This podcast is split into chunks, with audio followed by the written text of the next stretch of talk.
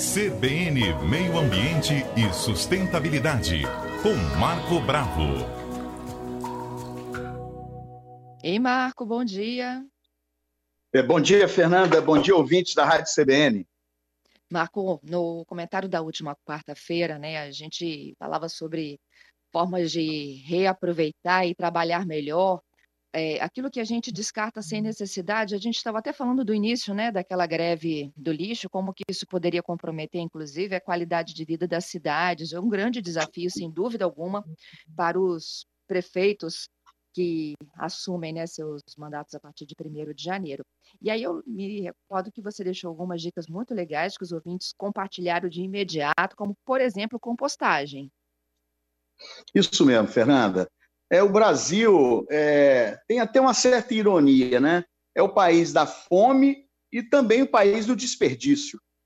Do, dos alimentos orgânicos, né? É, toda a parte orgânica, vegetais, 60% nós perdemos desde o plantio até a mesa do cidadão brasileiro. Então, a ironia é um país que fala muito em fome, mas desperdiça muito alimento, tem hábitos que não são apropriados, como, por exemplo, apertar frutas e verduras nos supermercados para ver se está durinho, aquilo ali tudo vai acelerando o processo é, de decomposição, vai estragando os alimentos. Então, esses alimentos orgânicos que a gente joga fora, ele é precioso. Nós podemos produzir um adubo de ótima qualidade a partir de determinados vegetais, não podem ser todos. Vegetais extremamente ácidos, como cebola, alho, é, bagaço de laranja, podem ser utilizados, mas em casa, numa composteira menor, não é muito apropriado. Por quê? O que, que vai acontecer? Nós vamos utilizar a composteira, que a gente vai falar daqui a pouquinho, mas o alimento, quem vai decompor o alimento são as bactérias e os fungos. E determinados grupos de bactérias, eles têm dificuldade de digerir, de decompor em pH ácido. Então, alho, cebola, geralmente não é aconselhável. Casca de cebola, alho. Porém, a maioria das frutas e verduras podem entrar no processo de decomposição. Inclusive, o pó de café, você pode cobrir a sua composteira com pó de café. Aí tem algumas perguntas, não é, Fernanda?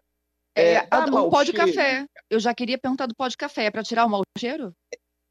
Não, o pó de café você pode cobrir a sua composteira se for pequenininha, aquela composteira portátil, que você faz numa, numa, num baldinho pequeno de manteiga, de margarina, não esse pequenininho de 2 quilos, né, até de 5 quilogramas, você pode cobrir todos os dias com um pó de café, desde que o café não tenha açúcar, porque o açúcar vai atrair formiga.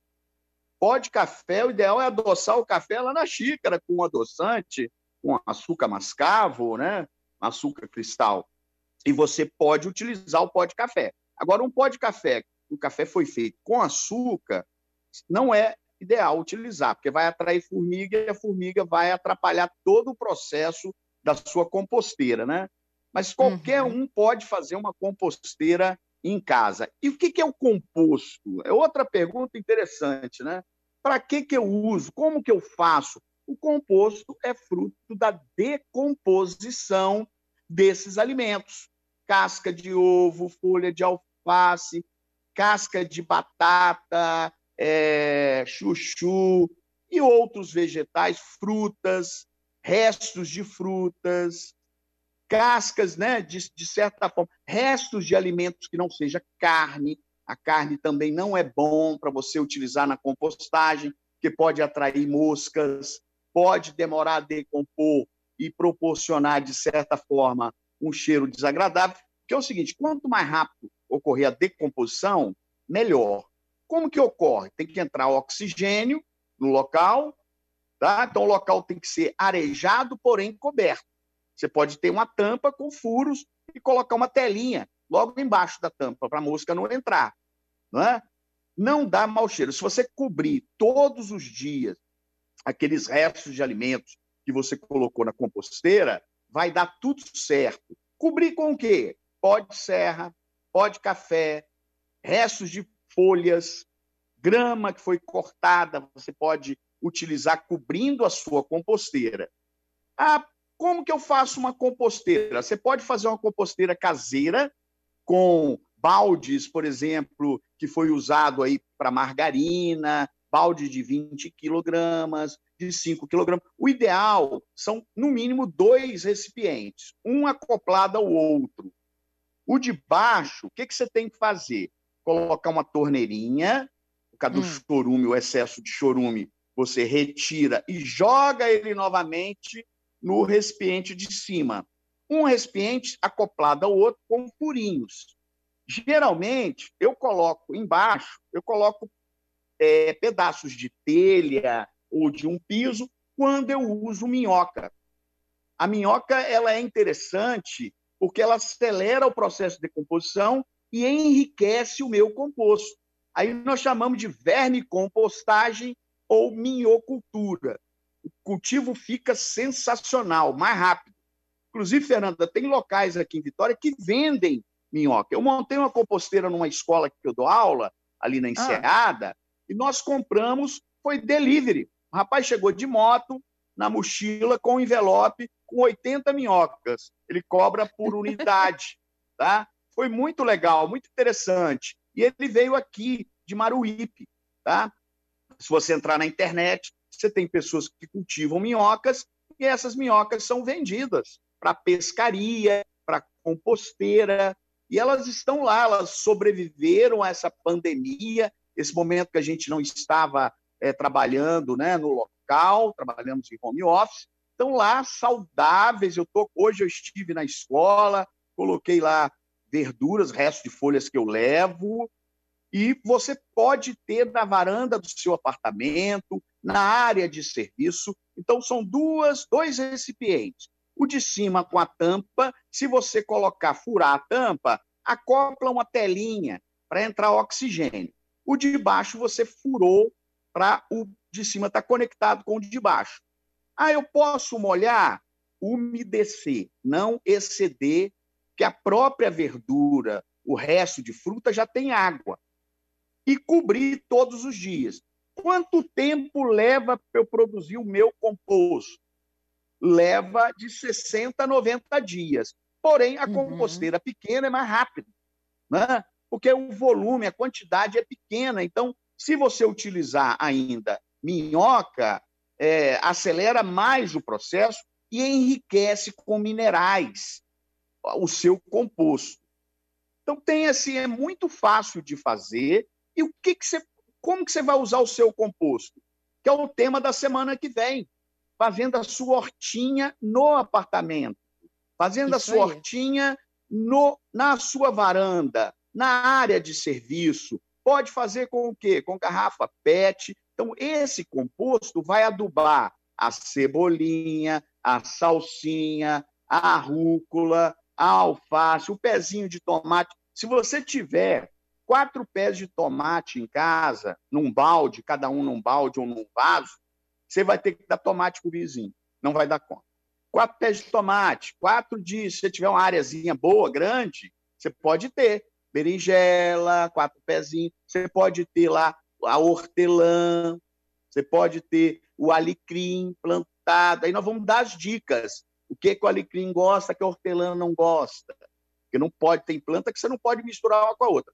E outra coisa, o composto vai alimentar essas plantas e vai dar um, um aroma, essas plantas vão aromatizar seu apartamento. Não vai nem precisar de usar esses, esses produtos artificiais chamados bom ar.